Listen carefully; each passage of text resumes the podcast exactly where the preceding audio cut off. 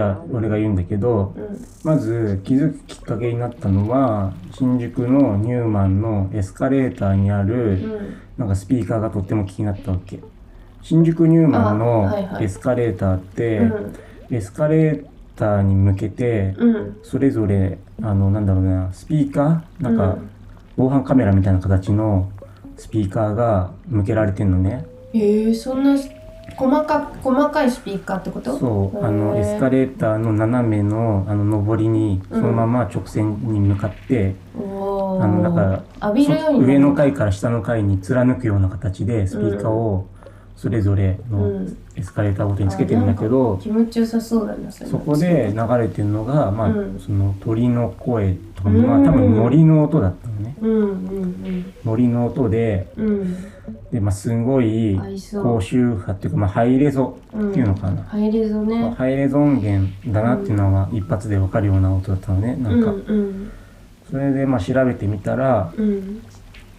そのそのつけたチームなのかな、うん。そのチームのところ調べてみたら、うん。なんか東京、まあ、東京っていうと限定しちゃうけど都市には、うん。その高周波うん。が少ないけど、本来うん。自然界にはいろんな高周波で要するに鳥とか、うん。まあ、木とか、うん。そういうものがリアルに出してる音スピーカーじゃなくて、うん。にはもうあのもう低い、まあ、逆に言うと低いところも、うん。高いところもめちゃめちゃもう人間が聞き取れない音域までいろんな音があるからうんそれがあの都市には欠けてるっていう。ところから出発してて、ね、それが割と人間がなんだろうな本来聞いてる環境でリラックスできる部分だったなんだけど都市にそれがないから結構人間はあの無意識の中に違和感を感じてんだよ。うんその違和感の中無意識の違和感の中生きてるから結構生きづらい部分がある。いやだから山梨とか行く時とかもそうだけどさその聞こえてない音たちがいっぱいあるわけじゃん。うんでそれって人間にとって、まあ、癒しになるっていうのは、まあ、よく言うことなんだけど実際それが都市できそういう風にハイレゾで表現できてるっていうのはすごいなと思ってて。まあ普通のスピーカーとか、まあ、CD だったりだと音乗んないんだよね。そんなそもそもさ。今はね、あうんの進化してるから、なんかハイレゾ音源とそうそう。でか、ハイレゾだと、まあ、乗るらしくて結構ね。全部が全部再現されるわけじゃないけど。だからそれをこうハイレゾでその置き方するっていうのはめちゃくちゃいいよなって思ったうん、すごい面白いなと思って、面白いでまあなんか都市にそういうのが欠けてる、うん。なんでじゃあこう逆に言うと高周波が高周波ないのみたいなのもちゃんと詳しくは書いてあったんですけど、うんうん。でも結局それってあのエスカレーターだけなんですよ。だから検証がなかなかしづらくてうん。人が移動する場所じゃんエスカレーターって。うん。だからデータが残らない例えばなんかオフィスとかだったらずっとそこにいてあの何日か経って全然違う感じになったとか出てくるかもしれないけどなかなかデータが残んないとまた次別の場所でやろうっていうのがなかなかなんだろう事業として生みづらくなってるよね。もしそういうのがいろんな場所で増えたら俺はいいなって思ってるからなんかそこがとてももどかしかった。データとして残らないってどういうこと？データとして残んないっていうのは要するに検証だから検証だよね。それが本当に効果があるかっていうこと。うんうんでもそれがなんか効果あるよってうん。なったらじゃあうちの企業もとか、うんうんうん。みんな取り入れて結果なんかそういう心地いい音が鳴ってる場所っていうのが広がる。うん。そのうちその街のノイズに打ち勝つかもしれないけどまあ、やってる意図を認知してもらうとか理解してもらわないと意味がないよね。そうそこを広めたいなってうん、思う俺は。うん私も思 サウンドフォントのじゃう。うん思う部分だね、それは結構ただまあ認知してもらうとかそういうのっていうのは結構意外に難しいんだなっていうのは最近感じるから、まあ、その人たちのやってることもすごいいいなと思いつつそこは一つ課題だよねっていう感じるね。そう。ああとさまたちょっと違う場所の話していい？うん。あの立川行ったでしょ？うん。あそこの立川から駅から割と近いところにうん。なんだグリーングリーンスプリングスっうん。ていう施設、うん。あれ施設だよねあれ一つのでっかい。なんか商業施設みたいなでもなんか美術館みたいなアートの展示会場みたいな。た最近で言うとこじこじ展とかやってたところだよね。う。ん。そこ行った時さ外になんかあの階段状のうん。滝。あれ素晴らしかったな。川うん。みたいのがあったよね。あそこ超心の地よかったもう場所もいいしそうそうそう。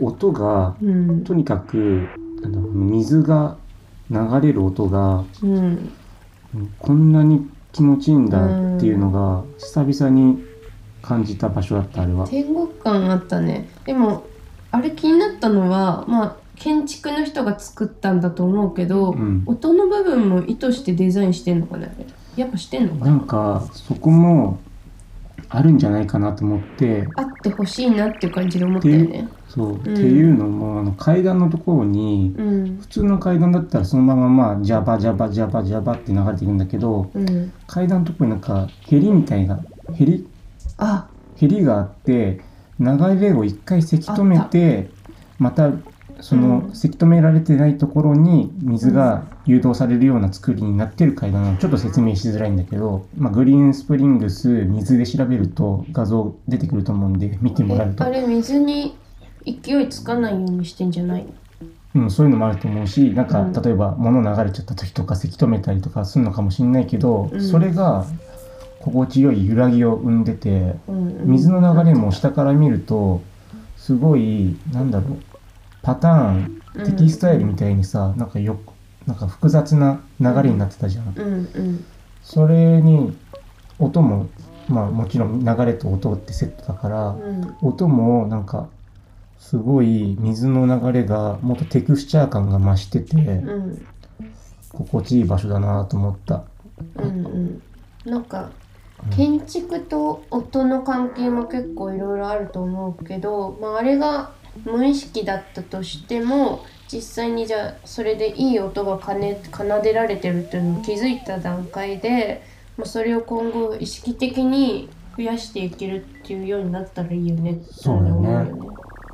そこもセットでね最初のアイデアの時点でね、あるとあれは結果だったとしたと結果かもしれないね、うん。でもさ結果あそこ行った時さなんかちっちゃい子とかちっちゃい子供たちとか高校生のカップルとかが、あのたまり場のようにしてるっていうか水遊びして OK なんだよねあそこ。それも良かった。ああいうのってあんま入れないの多いからさ、そう。それなんかみんなのなんか憩いの場になってて、うん、でもやっぱさ音心地いいとさずっと入れちゃうわけじゃん、なんか妖精みたいな人もいたしね。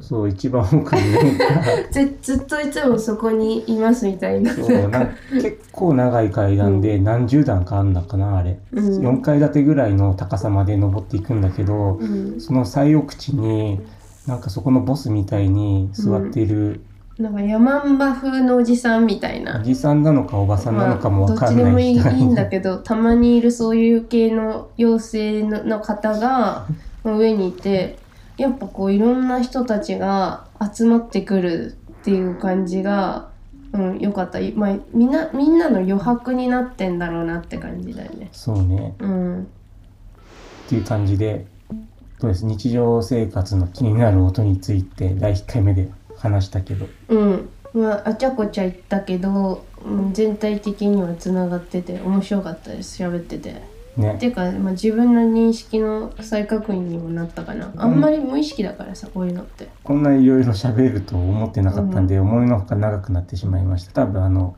前編後編に分けてはいポッドキャストにすると思います。まあ、普段夫婦でサウンドバンドをやってるんだけども夫婦でここまで普段喋んないからまあそれも面白かったよね。うん。でまあ着地点としてはさあのまあそういう街の音って変えられないじゃん。なかなかすぐには。ああそうなんです。それも超むずいところなんだよね。この音気になるって思ってもいじらしい自分の力じゃその音はまあ消せないわけよ。でも逆にいい音もさいっぱいまあ今日話したような施設の音うん。とかも僕らが知らない音とかも結構存在してるからうん。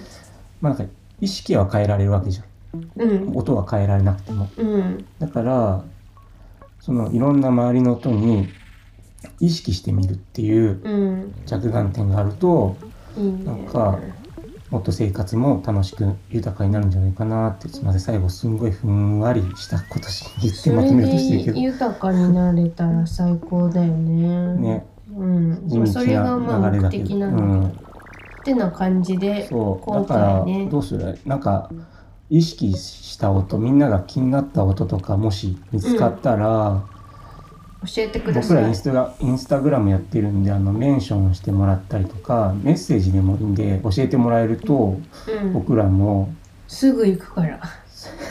すぐそこ行っちゃうから。うん、行って確かめてみたりとかしてまたポッドキャストでお話できたらいいなと思います。ついでに会えたら最高だよね。じゃあまた。はい今回は、えー日常生活の気になる音サウンドボンドラジオ第1回目おしまいおです。しまい。バイビー。ありがとうございました。